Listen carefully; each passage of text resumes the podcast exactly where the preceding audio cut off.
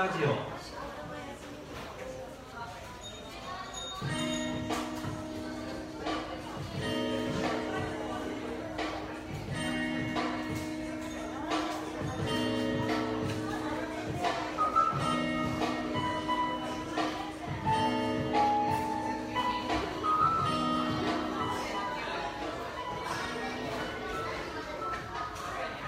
の番組は島根県の御手山の草原前にある山根県3でのロックスペース原っぱ図書室が発信するラジオです。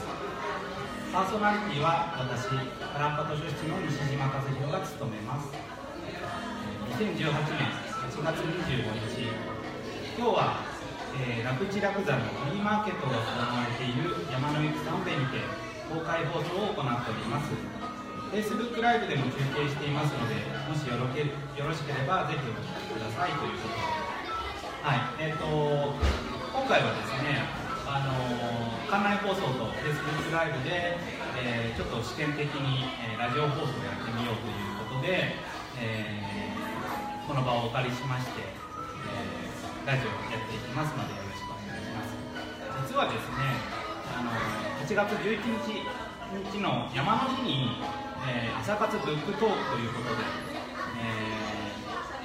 ブックトーク、山の日に読みたい本を紹介するブックトークを朝に企画してたんですけど、7時スタートで、なかなかお客さんも、2人いらっしゃったんですけど、それ以外にもいろいろ聞いてほしいなと思ったので、Facebook ライブを使って生中継で、流してみましたら、意外とですね、いい反応をいただきまして、不定期で、こういった形でラジオ番組をこの三瓶さんの元で発信していけたらなと思っております。その時の、感想というかですね、いただいておりますので、お読みしたいと思います。愛さんからいただきました。ライブ動画楽しませていただきました。お話がとても聞きやすく、また本を読んでみようかなと本に出会うきっかけにさせていただきました。ポッドキャストで、本や島根のお話を配信していただけたら嬉しいです。ぜひぜひご検討ください。思いがけない休日の朝のゆったりとした時間をありがとうございました。ご活躍を楽しみにしておりますということで、愛さんから、前回の山の日フェスの時に行った、Facebook ライブの感想をいただきました。はい、ありがとうございます。この時はですね、山の日に読みたい本ということで、例えば定番のですね、山の小説といえばこの小説という、新田次郎さんの孤高の人というのを推理したり、有名なところで言ったら八甲田山死の方向という、本を書かれてますが、この方は非常にいろんな、山の小説を、お書きになっておりますので、ぜひね、こういう自然豊かなところで読むとまた体を動かしたくなる、山に登ってみたくなる小説ですので、新田次郎さんの小説おすすめです。それと変わったところでいうとですね、山と食欲と私という、漫画がありまして、これは山に登って、ご飯を作っておいしいご飯を食べようという漫画があります。こちらもですね、山に登りたくなる、山でおいしいものが食べたくなる本ですので、ぜひね、天空の朝ごはんとか三瓶さんでも企画されていますが、そういった、イベントの前に読むとより気持ちが山の気持ちいい、空間景色や空気の中でおいしいご飯食べると最高の贅沢だなって思えると思うので、ぜひ「山と食欲と私」という漫画もおすすめですので、ぜひお読みください。はい、それと今日も先ほどお越しに、くださっていた直江先生からも、池田小学校の直江先生からもコメントで、三瓶にミニ FM 局ができたらいいななんて思っていましたが、 Facebook のライブ配信という手がありましたね。ぜひ定期的に配信してくださいということで、お便りいただいております。こういった形でですね、三瓶の魅力とか、あとは原っぱ図書室ということでブックスペースもやってますので、本とか、カルチャーというかですね、文化の発信もしていければいいかなと思っております。はい、じゃあそれではまずは、1曲お聴きください。錦織リーチ君という、こちらの、池田志学でね生まれ育った、今、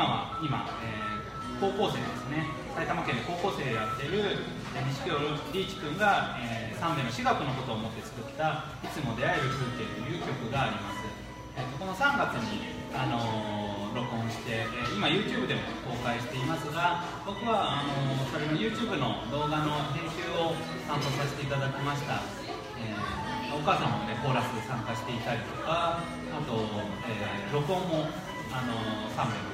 星越さんが、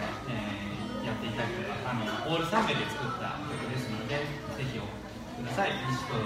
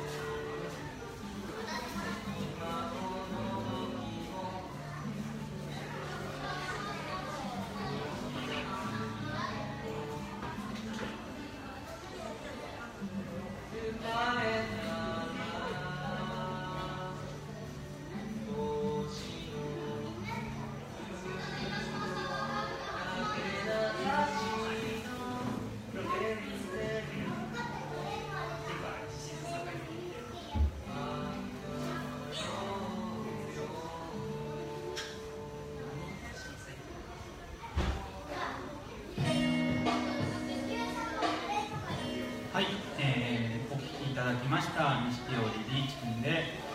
つも出会える。中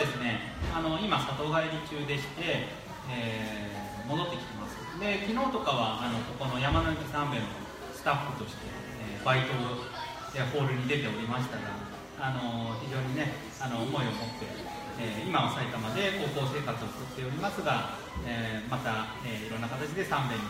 かかってくれるんじゃないかなと思います。ぜひね、動画をチェックしていただければなと思います。はい。ラクイチラクダのフリーマーケットが行われている山の駅三兵衛にて公開生放送を行っています「はらっぱラジオ」パーソナリティは私西島和弘が務めさせていただきます、今回はですね、初回ですのでラジオの話をしていきたいなと思っております、ラジオ、ぜひねやってほしいとか、よかったですっていう反響をいただいて、それでなんですけれども、実は僕、大学生の時からネットラジオをしばらくやってまして、僕は文化人類学というですね、民俗学を学ぶ研究者を志していたんですけれども、友達に政治学をやっている研究者を目指している子がいて、その2人で、文化と政治の、ラジオをやろうじゃないかというのでインターネットラジオ、ポッドキャストというiPod とかでね、聴けるラジオ番組をずっとやっていました。これ週1回とか月2回とかで定期的に配信していたらですね、結構リスナーが増えて総計で、リスナー登録した方は2万人ぐらいいらっしゃったと思います。結構本当かなという数字が出てるんですけども、そういった活動が結構構想しまして、地上波のラジオ TBS ラジオの文化系トークラジオライフ、今でもやっている社会学者の鈴木健介さんがパーソナリティを務めるラジオに3回ほど、4回かな、呼んでいただきまして、僕は民俗学についてのトークをこの番組結構文化系トークラジオライブって、月に1回今放送なんですけども、日曜日の、早朝というかですね、ほぼ深夜の1時から4時までという、もう本当にラジオを放送してないような枠に、放送して、かなりいろんなゲストを呼びながら議論をしていくという番組なんですが、相当ハードな収録で、12時ぐらいに TBS にで、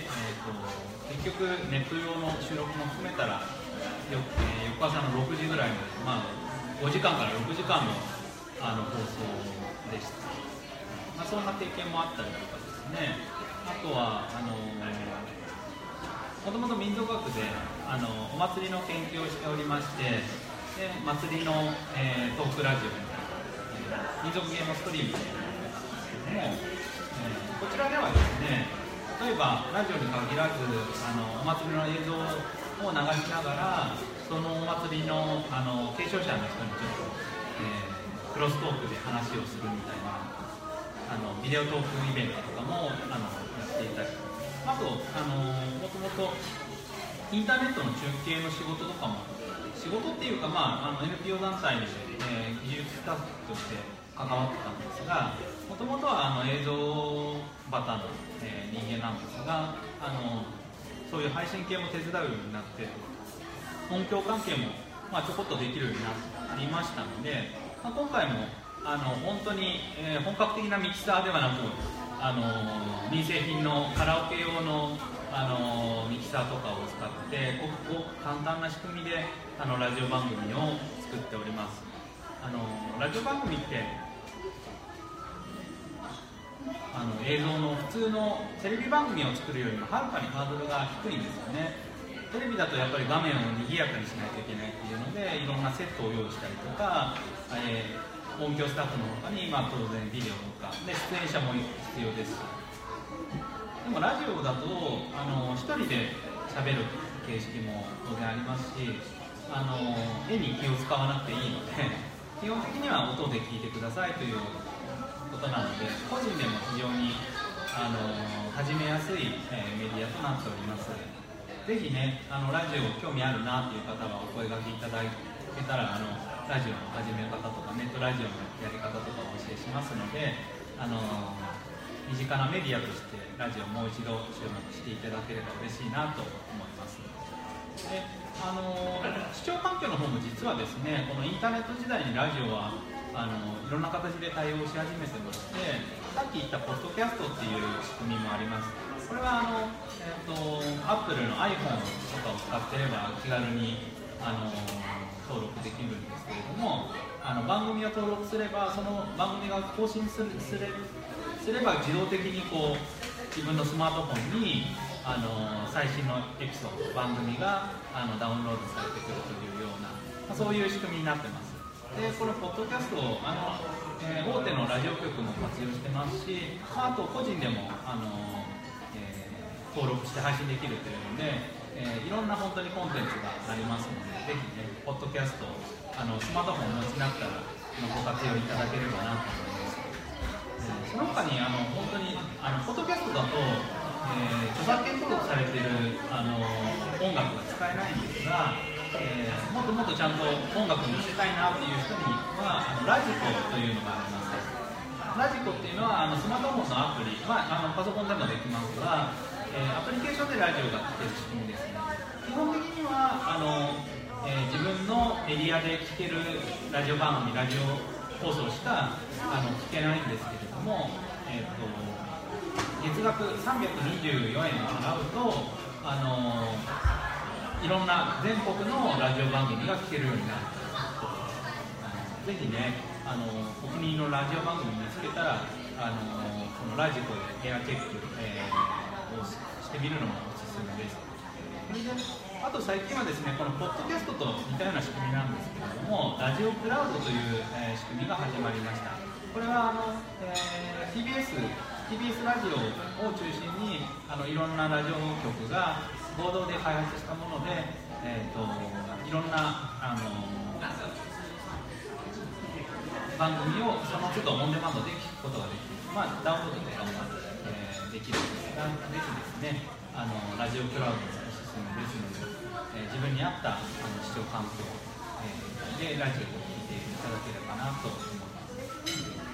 ラジオのいいところはですね、ながら聞きができるっていうところですね。例えば自動車の運転中だとか、家事をしている最初、皿洗いとかしている最中とかでもラジオを聴いていろんなコンテンツを聞いていくっていうのはできますし、あと意外とですね、特徴としてよく聞いてると分かるのが、テレビじゃなかなかできないような骨太のテーマ、しっかりしたテーマを、ワンテーマを掘り下げていくってことができるということですね。テレビだとどうしてもその画面を賑やかにしたいということで、いろんなひな壇があって、いろんな芸人さんが画面を賑やかせるみたいなところがあるんですが、ラジオの場合はパーソナリティが1時間とか2時間とか、場合によっては3時間とか、非常に長い時間一つのテーマについて話すということができますので、かなりしっかりしたニュース番組とかですね、課題を掘り下げるような番組、テーマを掘り下げていくような番組があるのが特徴です。ぜひですね、ラジオの良さというところをもう一度インターネットを通じてラジオに触れて発見してみるのもいいんじゃないかなと思います。で今回また、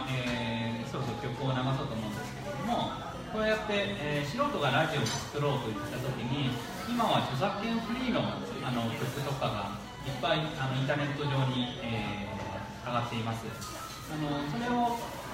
駆使すればラジオっぽくどんどんなっていく。で素人じゃなくインターネット配信をしてラジオができるというすごい時代になったなと思うんですけれども、ではここでは、その著作権フリーの、楽曲をいろいろ配信している「魔王魂」というサイトから、曲を何曲か流したいと思います。才月美代さんで「ノアプース」。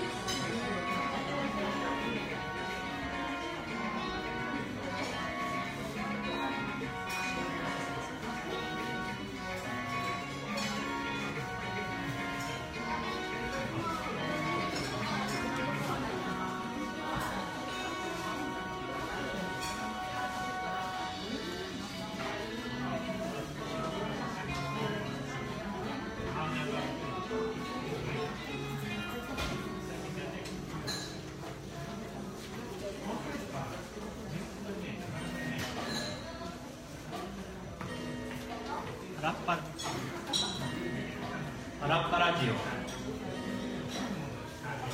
の番組は楽地楽雑にマーケットが行われている山の駅三弁にて公開放送を行っております。アラパ図書室の西島和弘がパーソナリティを務めさせていただいております。今回のテーマはラジオということで、今インターネットでいろんなラジオが聴けるよという話をしていましたが、では具体的にどんな番組がおすすめなのかというところを、見ていきたいなと思います。はい、私はですね、普段かなりラジオを聴いているんですが、ヘビーな TBS ラジオリスナーですね。ラジオはですね、今実は100期連続、TBS ラジオが聴取率1位のラジオ局ということで、非常に実は TBS ラジオが人気なんですね。まあいろんな理由があると思いますが、深夜番組、ジャンプ深夜番組が非常に人気だったりとか、あとニュース系の番組にもかなり力を入れていまして、でしかも若返りのね、パーソナリティの若返りの題も書かせていて、トップにいながらにしてかなり注目のラジオ局のところかなと思います。僕もですね、TBS ラジオといえばというところで、月曜ジャンクの伊集院光る深夜のバカ力というのがずっと聞いてますね。この番組は1995年から、もう20年以上やっているわけなんですけれども、もう20年、もうすぐ30年ですね、やっているんですけれども、テレビで見る伊集院光さんと割とね、朗らかなというか、にこやかな感じがしますが、ラジオの伊集院さんはだいぶ違うんですね。かなり、下品なトークをしながら、す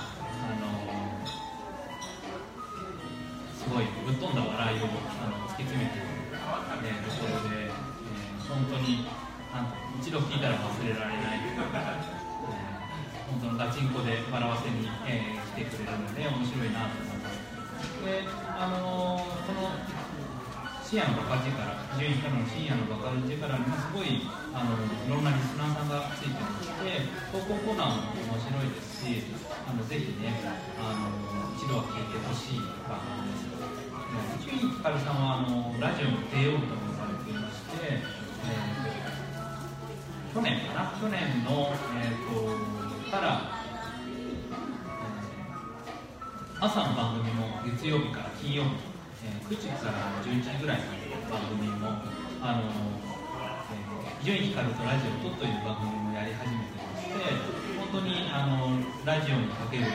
だから伊集院光深夜のバカ力、毎回生放送で収録じゃなくて、ガチンコでぶつかってるというところ、伊集院さんのラジオにかける思いとか、本気でやってんだなというところも見ていただけるとすごい面白いかなと思います。月曜日の25時から、27時と、それ火曜日なんじゃないかと思いますが、一応月曜深夜にやっております。これ、放送の方としては、来週以降のメディアフリーにですね、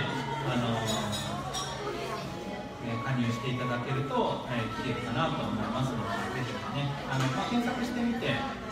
何らかの形で聞いていただければいいかなと思います。はい、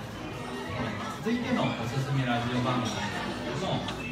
同じく TBS ラジオで「アフターシックスジャンクション」というのが、この4月から始まりました。これは、ライムスター歌丸という、ライムスターという日本語ラップの、グループがありますけども、それの歌丸さんが、パーソナリティを務める、番組で、これはもともとウィークエンドシャッフルっていう、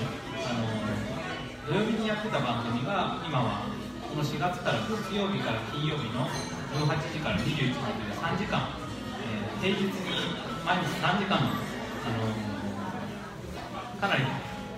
重たい番組なんですけれども、ちょっと紹介を読ませていただきたいと思います。ライムスター歌丸の聴くカルチャープログラム最高峰、 TBS ラジオが65年以上続いた野球中継に幕を下ろし、ラジオ新時代を見つける番組が2018年4月に誕生した。映画、音楽、アイドル、本などの分析や、独自視点による研究など、日常の中にもある面白を掘り起こすカルチャーキュレーションで、現代社会に広がるさまざまな趣味思考の多様性を受け止める。あなたの好きが否定されない、あなたの好きがずっと見つかる場所、世界はまだ楽しみ放題という番組紹介ですが、これは本当にいろんなゲストを呼んで、カルチャー系の話題を掘り下げているというので、最近の面白い特集でいうと、例えばですね、映画の字幕をつける人の話が結構面白くて、これは普通に字幕をつける人じゃなくて、聴覚障害者用の字幕をつけるっていう人とか、まず視覚障害のように聞く映画にしていくっていう、翻訳の仕事の、話がすごい面白かったですね。やっぱりこう場面の説明とかも画面が見れないので音は聞けるんですが、映画の翻訳をしていくときに目が見えない人にどうやってその映画の状況を伝えていくかっていう仕事があるんだと。東京のシネマチコキっていうところで上映されていますが、ぜひね、そういう自分たちが普段知らないような世界、例えばジャカルタで、インドネシアのジャカルタで流行っているカントスとハンピーコタっていう、新しい音楽の最新レポートが、彼ら毎週、映画自費を映画を指導する番組のコーナーがあったりですね、非常にいろんなカルチャーからゲームの実況をどうやっていくのかみたいな話があったりとか、本当にカルチャー最前線の人を呼んで、面白く掘り下げていくのでおすすめです。こちらはですね、ラジオクラウドでことができます。ラジオクラウドだと本当に、ラジオクラウドってアプリをスマートフォンにダウンロードして自分の好きな番組を、チェックしておけば自分の好きな時間に番組を聴けますので、本当に空いた皿洗いの時間だとか、ちょっと休んでいる時間にこれでも聴くかとか、ドライブ中に聴いたりもできますし、ぜひですね、そういう使い方をしていただければいいかなと思います。TBS ラジオアフターシックスジャンクションおすすめですので、ラジオクラウドによろしければお聞きください。はい、僕が TBS ラジオのヘビーリスナーということもあって、続々と TBS ラジオを紹介しますが、もう一つ紹介したのは、発信型ニュースプロジェクト荻上チキセッション22という、ラジオ番組です。こちらもですね、平日月曜日から金曜日の22時から24時まで、放送している番組で、こちらはガチンコのニュース番組ですね。今話題になっているニュースを掘り下げていくだけでなく、いろんな形で、そもそもこれってどうなったんだっけみたいな掘り下げていったりする番組です。この名物コーナーは例えば国会論戦のチームプレー、好プレーということで、国会でどんな答弁が行われているのかというのを、テレビだとどうしてもね、つまんで、本当にワンフレーズだけしか投影されないということが多いんですけれども、ここでたっぷりその国会答弁をラジオに流しておいて、それに対して、これはどうだったんだみたいな、この質問の仕方はないよねみたいな話を批評家の荻上チキさんや南部ひろみさんっていうアナウンサーの方とか、あとゲストにお呼びする方と、いろんな方で、話をしている番組です。あとここで荻上チキセッション22っていうTBS ラジオの番組で面白いなと思った回が、是枝裕和さん、万引き家族がで有名な映画監督の是枝裕和さんがゲストに出られた回で、こちらね BPO っていう要はテレビ番組を審査する機構の話を特集した時はかなり面白かったです。映像の中立性、テレビ番組の中立性っていうのが問われていますけれども、その中立性って何なんだっていうのを是枝さんと考える会だったんですけれども、中立性っていうのは、それを設定した時に想定していた中立性っていうのは権力からの中立性なんです。だから、野党とか与党にまんべんなく中立だ時間を配分して中立性を保つんじゃなくて、テレビ番組に権力が介入していないというところで中立性を審査するという、そういう、中立性なんだよっていう話をしてくれてですね、非常に面白かったなと思って記憶があります。ステーション29、いろんなテーマが使っているので、例えば、スポーツ、サッカーとか野球の特集もありますし、野球のファンクラブの特集とかもありましたね。あと、サッカーでも、今回のワールドカップ以外にも、ワールドカップに出れない国を集めた、もう一つのワールドカップの特集とかも面白かったですね。例えば、チベット。いろんな、内戦を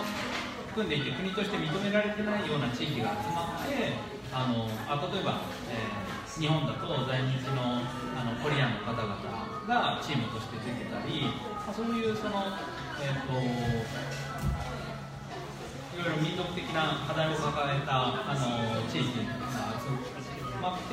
もう一つのワールドカップをやるっていう、そういう特集がありました。そういう骨太なテーマを使っている番組ですので、TBS ラジオ荻上チキセッション29、こちらもラジオクラウドのアプリをダウンロードしていただければ無料で聞くことができますので、もしねいろんな社会的な問題とかテーマをもうちょっと掘り下げて聞いてみたいなという人は番組聞いてみてはいかがでしょうか。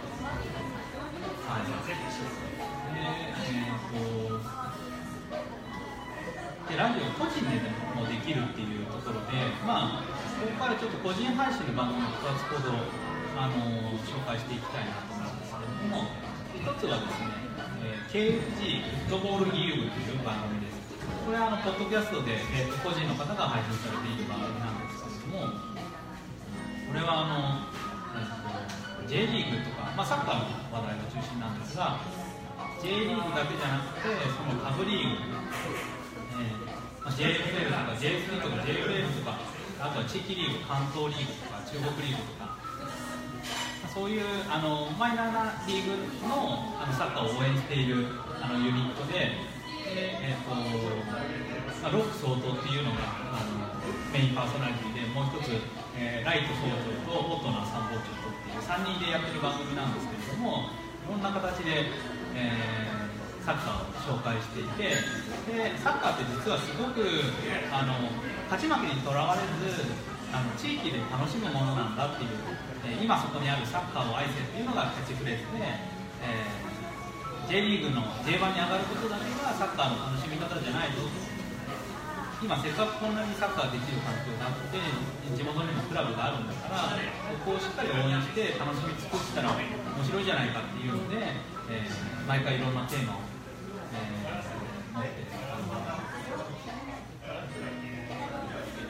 ラジオでやっている KFT フットボール BU 軍というポッドキャストおすすめです。こちらはこちらも無料で、ポッドキャストを探していただければ聞くことできますので、ぜひねください。もう一つは、ギスケンラジオという番組です。これは30代ぐらいの大人2人がやっている番組なんですけども、もうなんか本当にたわいないテーマで、10分ぐらいの番組を不定期で配信しているという、そういう、番組になっております。こういうなんか、この人たちはもう普通に勤めている人たちなんです。サラリーマンやってる人たちなんですが、大人2人が集まってワイワイくだらない話をラジオにして放送するという、なんかこういう人たちがいるっていうのはいいなっていう思える番組です。はい。滋賀出身でね、滋賀のネタとかがちょいちょい出てくるんですけど、こういうのの島根版とかできたら面白いなと個人的には思うんですけどね。島根あるあるみたいなのをこうちょっと織り交ぜたようなラジオができたらいいなという。イシケンラジオポッドキャストでぜひね、お聞きください。はい。でじゃあもう一つラジオ番組紹介したいと思います。これはですね、まあ、せっかくなので、地元島根の番組で「FMイズム」という島根日日新聞がやっている持っている、ラジオ局ですね、ここに実は大田の番組があるんですね。大田イコっていう番組です。これはもともと久保田真奈さん湯の津を中心に活動されていたダンスなどをやっていた人ですね。今はちょっと、ニュージーランドの方に勉強に行っておりますが、大田の情報番組をやっていました、久保田真奈さんがもともと神楽の紹介とかですね、大田の、お出かけ情報の紹介とかやっていたんですけど、まあ、その久保田さんが海外に行くということで、その後を継いだのが、この3月まで大田市の地域おこし協力隊をしていた竹内浩二さんが、パーソナリティをこの4月から継いで、FM イズムの大田イコという番組をやっております。ここではいろんな人にインタビューをして、大田の魅力を発信していくわけなんですけれども、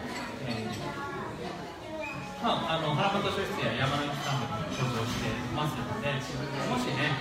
FM イズムを聴ける環境にある方はチェックしてみてもいいかなと思います。講座でも一部入るそうなので、ぜひね、FM イズムの講座を竹内浩二さんを応援してみてください。はい、それではこの辺でもう1曲お聴きください。同じくフリーの楽曲を配信している魔王魂という、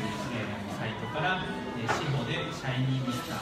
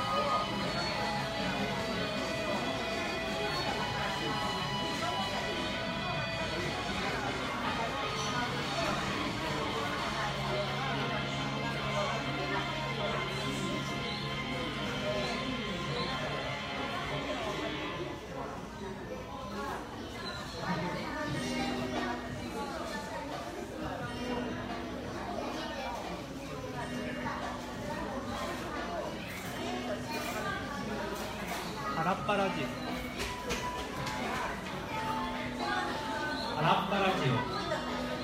この番組は島根県の三瓶山の草原前にある山の駅三瓶のブックスペース原っぱと女子が発信するラジオです。パーソナリティは私、原っぱと女子の石島和彦が務めます。2018年1月25日土曜日、今日は楽地楽座フリーマーケットが行われている山の駅三瓶にて公開放送を行っています。 Facebook ライブでも中継していますので、もしよろしければくださいということで、原っぱラジオをやっておりますが、反響が Facebook ライブの方にちょいちょい届いていますので、お願いしたいと思います。先ほどもちょっとお話しした池田小学校の直江先生ですね。石島さんのラジオを聞きやすい308のラジオ定時放送化をお願いしますということで、ただね、定時放送化するとこっちの負担がかかるので、なかなか、定期的にというのは難しいかもしれませんが、またね、時間を見つけてちょいちょいやっていければなと思います。はい、よろしくお願いします。あと高島さんからいただきました。FM ラジオの原稿を書きながら聞いています。ゴーストライターではないので放送作家ということになるんでしょう。そうですね、ラジオの場合は大体パーソナリティの他に放送作家さんについていろんなコーナーや企画の構成などをしたりしていますので、放送作家さんのラジオには欠かせない存在です。原っぱラジオは、音響から、構成から一人でやっておりますが、作家さんいると盛り上がったなと思います。はい、用意していた話題のネタ、今回、テーマはラジオということで用意していて、ラジオのおすすめの番組とかは話し始めればいろいろあるんですけれども、せっかくなんで楽一楽座の様子を、ちょっとレポートしていければなと思います。ここからはですね、動き回りながらちょっと、話ができればいいなと思いますが、ライジャースネークの調子が良くなるためにこ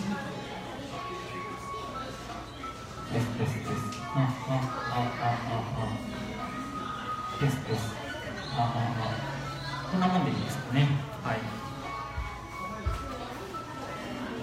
楽一楽座フリーマーケットでやっておりますが、現在、この山の駅三瓶では限定メニューが、アインミーっていう、コーナーケアをテーマにした料理が提供されています。はい、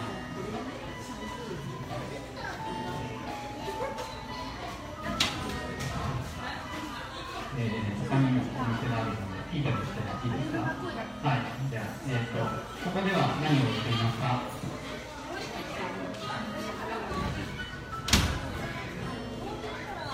キャブーツをつけます。コーヒー豆をつけます。キャブーツっていうのは、その前三島線の鹿ヶ駅という場所で、三島線関連の、いろんな方が集まって地域を活性するイベントを開いたんですよ。そこの飯田支店の方がいろんなグッズを集めてもらって、それを販売しています。ありがとうございます。あ、言い出してもらえますか。はい。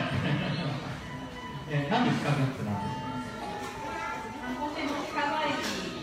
ちなんでなんです。鹿ヶの地名があって、鹿ヶに関する説明があったので、そのイベントを続けて初めて販売する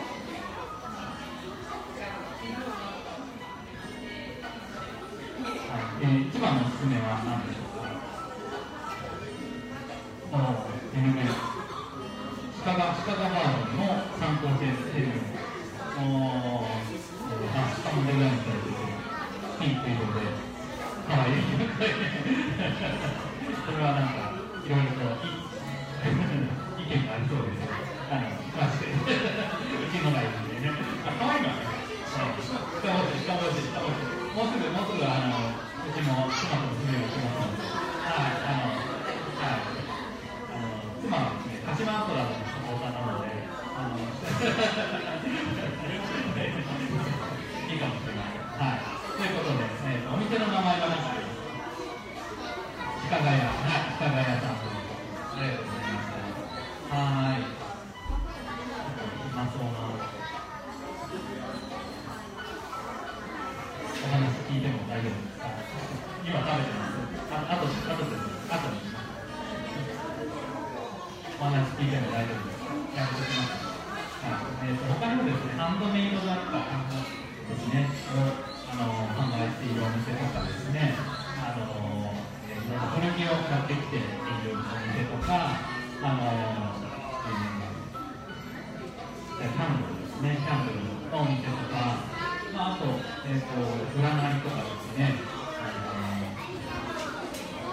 いろんなお店が出ています。こちらラスキランダということで、出店料がいらずに、いろんな形で出店できますので、今お客さんで来られている方でも、ぜひ今度はですね、出店者側に回って、こんなものを売ってみたいなというのがあれば、ぜひお問い合わせいただければと思います。実はですね、ハラパト書室でも、出店していまして、本を売っていたりとかですね、今、原っぱ古物展というのをやってまして、ぐいのみを、いろんなぐいのみを取り揃えた、古雑貨の店をやっていますので、今からでも遅くないですので、今日は3時まで、楽市楽座やっておりますので、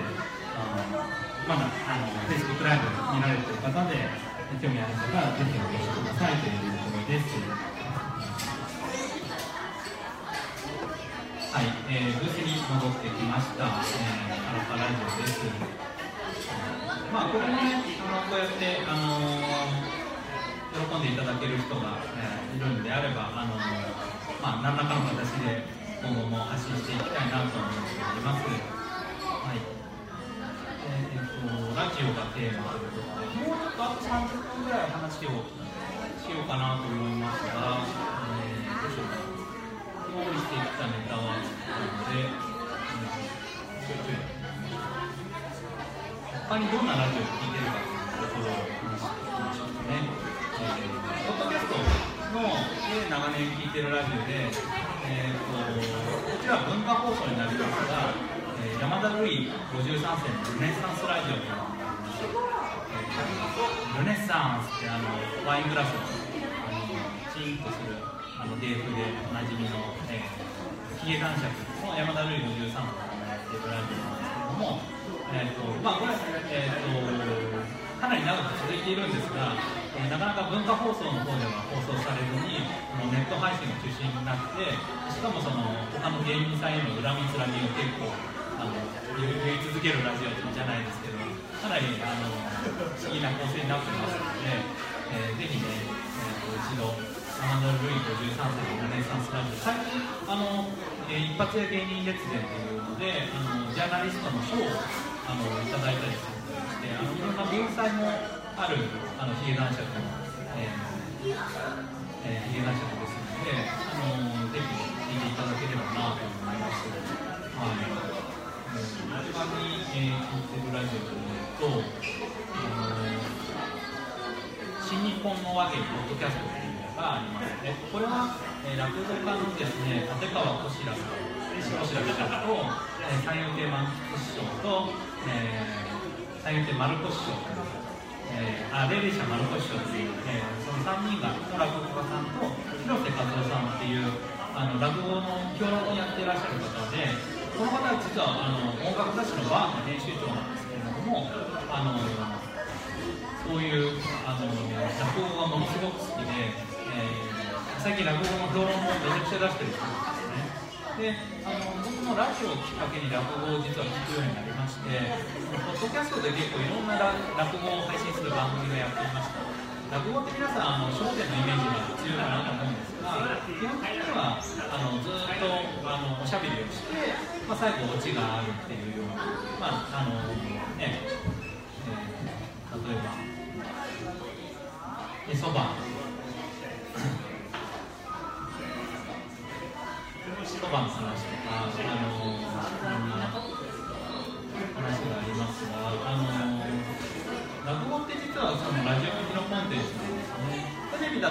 ラップをしっかりやろうと思うと、おじさんが1人いて、それが30分も40分も話をされていることで、テレビの構成的には結構英語的に弱いので、思い切ってなかなかテレビ番組作れないんですが、ラジオだとかなりもう集中して一節を聞くっていう体制がみんな取れてますので、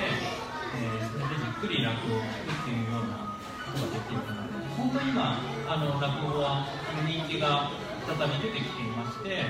若い落語家さんどんどんどんどん育っていますし、今紹介した、立川こしら師匠っていうのは立川談志の孫弟子ですね。立川談志がいて、立川志らくっていう弟子がいて、その、さらに、弟子が立川こしらさんです。この人、かなり変わった人で、いろんなビジネスをやっていたり、いろんなゲームをやっていたりとかですね、ポケモン GO でポケモン限定のポケモンを捕まえにオーストラリアとか行っちゃうような、かなり吹っ飛んだ人なんですけど、この人も落語の基本はそんなにできてないかもしれないですけど、話自体がすごく面白いので、とても魅力的な落語家です。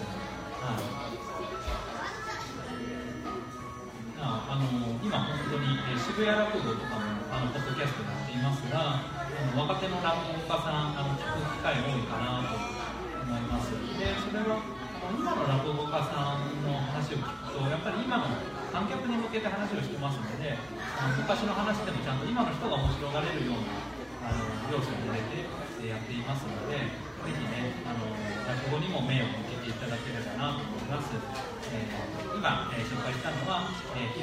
和夫さんと、例えばこしらさん、三遊亭松さん、霊霊者まる子さんでやっている新日本の話芸ポッドキャストっていうポッドキャストの番組の紹介でした。はい、あと渋谷落語もポッドキャストやっていますので、ぜひそちらもください。あと何が本当に僕ラジオが大好きで、ラジオといえばもうかなりの数聞いてるんです。また TBS ラジオに戻ってきますが、安住紳一郎の日曜天国というのがかなりおすすめです。安住紳一郎さん、TBS ラジオのアナウンサーですけれども、実はかなり癖の強いアナウンサーさんで、いろんなテーマを掘り下げていくという、例えば安住さんパンダの名前を当てるのがすごい得意で、もう何回も連続で当ててるんですが、それの分析をライブ番組で冒頭とお話をしていたりとかですね、ゲストに来る人も面白くて、例えば換気扇マニアの人もいて、その音だけでこの換気扇はどこどこのメーカーはどういう換気扇があるみたいなのを当ててしまうような、そんなちょっと素人なんですが、一芸に秀でた方をお呼びして話を聞いていったり、独特の日曜の朝からこんなことやっていいのかっていうようなラジオ番組になっております。安住紳一郎の日曜天国、こちらもおすすめです。ラジオクラウドでもね、一部配信してますので、ぜひ一度聞いてみると、この安住ワールドが変わっていくかなと思います。はい、ラジオをテーマに、お送りしております。からです。もし何かこういうテーマの話をしてほしいというのが今後もあればリクエストをお答えしていければなと思いますので、どういう形でラジオ番組やっていけばいいかなというふうに考えていますので、ぜひ、これ終わった後にコメントでもお寄せいただければ嬉しいかなと思います。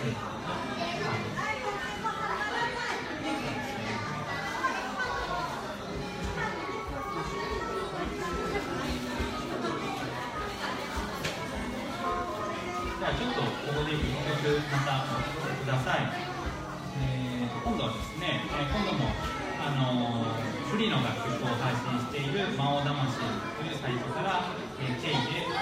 ティブです。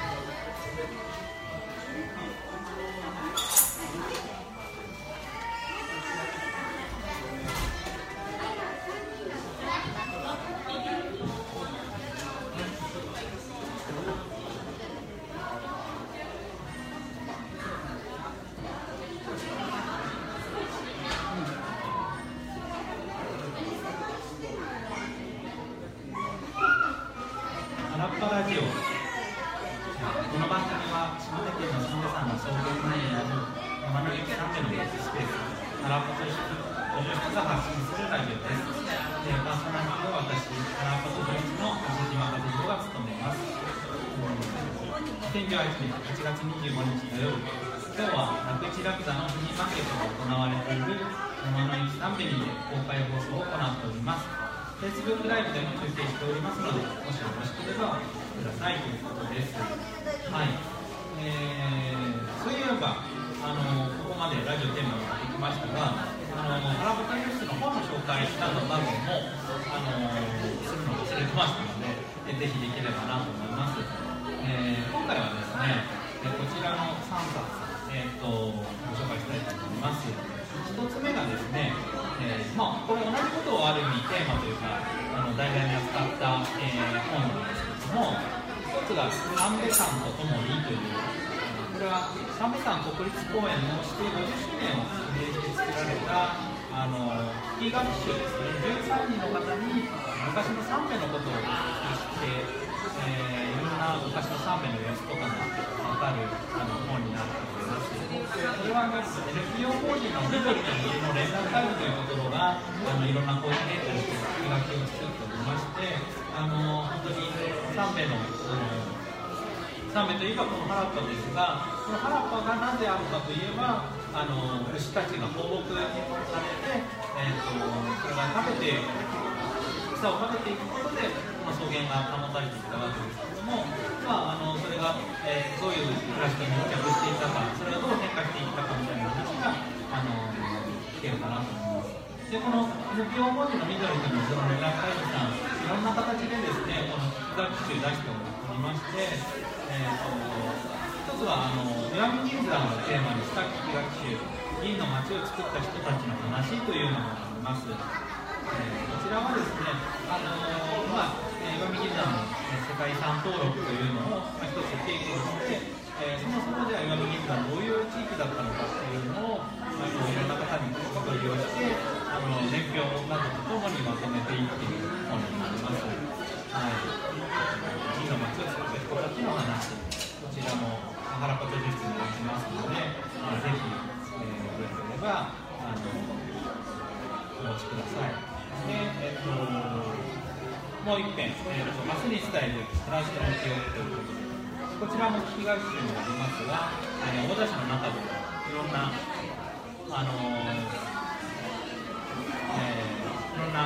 10人の方から、お話を聞いて、聞き学習を、しているということです。はい、こ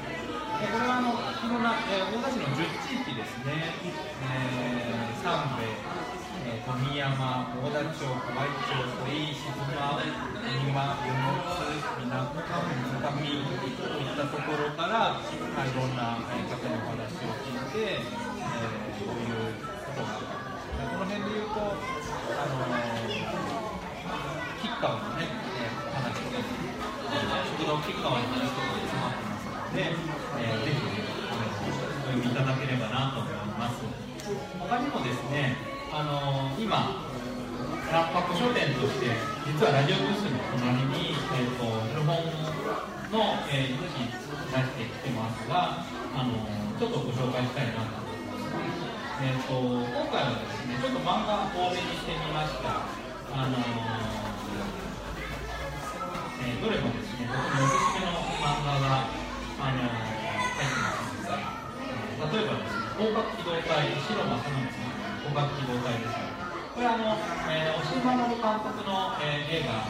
ゴースト・イン・ザ・シェル、広角機動隊、ゴースト・イン・ザ・シェルというのが、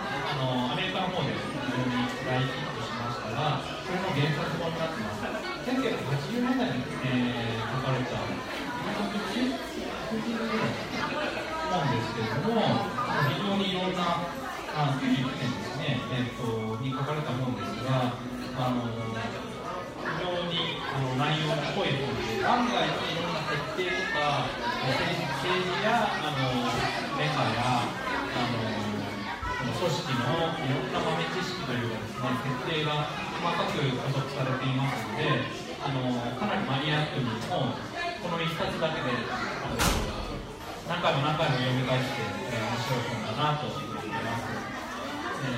僕はこういうね、漫画の中では、いろいろ世界観とか設定がよくできている本がすごい好きで、この本ができた中では、例えば、孔明の嫁という漫画があります。これ4コマなんですけれども、三国志の中でも諸葛亮孔明という有名な、方いますけれども、これの諸葛亮孔明のお嫁さんが主人公の漫画です。当時の三国志の文化が好きすぎる、作者さんが当時の習俗とかも含めていろいろ書いている、漫画ですので、ぜひね、このものとしてさっきなんですが、実はなかなか奥が深いぞというところで、孔明のような作品ですので、ぜひ、お読みください。はい。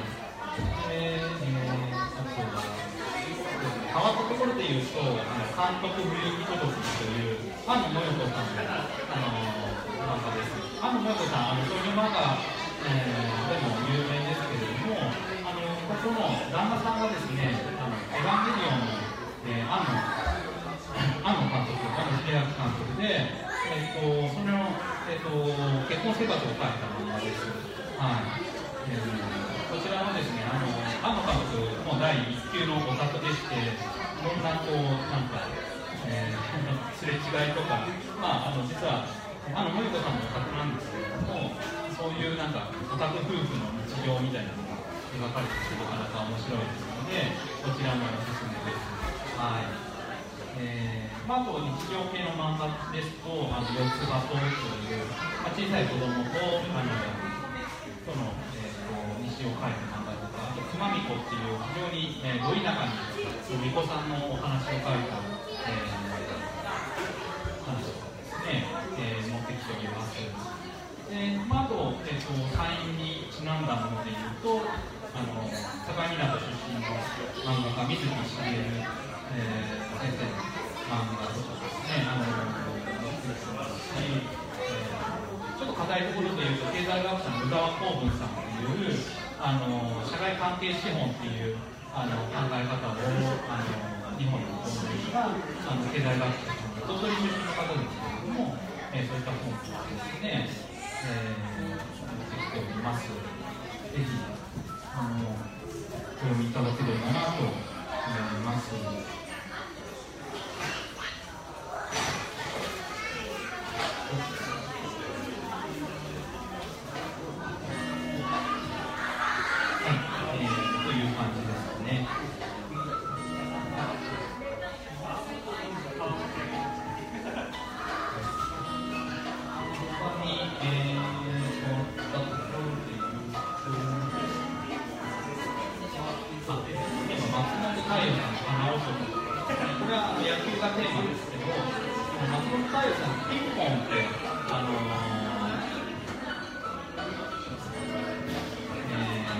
映画にもなりましたが、最近アニメ化もされて、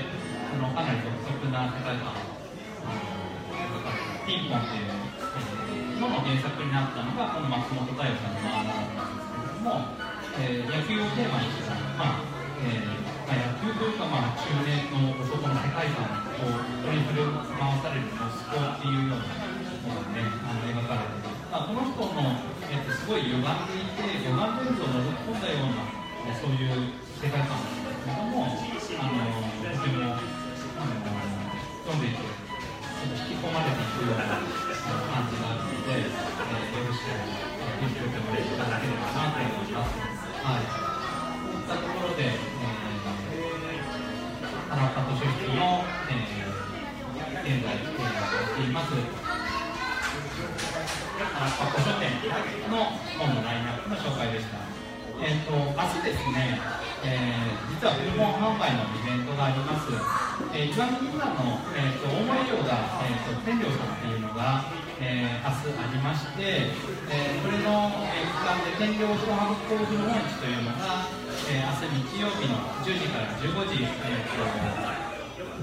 大観賞前ですね、大森入り口のところにある資料館の前で、天領小販古本市という古本市が開かれますので、もしね、本好きな方いらっしゃいましたら、3名もそうですけれども、石上銀座の大森の方にも足を運んでいただければなと思います。はい、イベント情報でいうと、ちょっと先になりますが、今、海神楽ってご存知ですかね。湯の津の方で毎年やられているイベントで、海をバックにその時期に神楽を上演するという、結構すごいインスタ映えするというかですね、非常に絵になる神楽ですけれども、今年はなんと 2days、9月15日土曜日と9月16日日曜日に開催されるということで、しかも9月16日日曜日は石上神楽とバリ舞踊のガムランがコラボで、さらには特別出演で EXILE の うささんがコラボとトークをやるということで、非常にビッグなイベントになっております。こちら9月15日の方は入場料は1000円です。はい、で16日の方はバリ舞踊とか武者さんとか現在の来られるので、前売り券のみで3000円という、ちょっとお値段あります。それだけビッグなイベントということで、ぜひね、この海神楽見ていただければなと思います。海神楽、週末の舞子練習が中心になっていると思いますが、京都のね、京都造形芸術大学の学生さんがこの桜の市の手伝いにしていて、そういうつながりが、毎年この海神楽や新春の神楽の時には、京都の造形芸術大学の神楽サークル、石見神楽サークルの人たちが手伝いに来て、自分たちも上演をするというところで、そういう関係が大田市の中にあるので、すごいいいことだなと思います。この面を作っている神楽の面を作っている湯の津神楽の面を作っている小林泰造さんという方がいらっしゃいますが、この方がもともとね湯の津の出身ですが、造形芸術大学に縁があって、そこのルートから学生さんがどんどん来るようになったというところで。そういう本当に一過性に終わらず継続的に、付き合ってくれる方が大田市に多いことなんです。そういう関係と、例えば大森のリーダーの方にも京都の立命館大学のサークルの出前チーノという、いろんな国の音楽をやるサークルが毎年公演に合宿に来てるんですけど。演奏してたりするので、そういう毎年毎年ね来る学生さんとかも、いろんな形で増やしていければいいのかなと思ってます。はい。まもなく1時です。予定していたのが一応90分ぐらい予定していましたので、そろそろ終わりたいと思いますが、ハラスパラジオいかがだったでしょうか。今回ちょっと試験的にやってみるということで、原稿や音も急ごしらえで揃えた感じだったんですけれども、楽しんでいただければ幸いです。またね、この形式とかテーマとか、あとゲストとか、あとは、お相手の、パーソナリティを増やしていけたら一番いいかなと思いますが、ぜひね、気軽に声掛け、いただいてフィードバックしていただければ非常に喜びますので、よろしくお願いします。はい、お送りしてきましたハラッパラジオ、そろそろお別れの時間です。今後も不定期配信していきたいと思っておりますので、どうぞ機会があれば、耳を傾けていただければなと思います。お送りしたのは、ハラッパ図書室の西島和弘でした。どうもありがとうございました。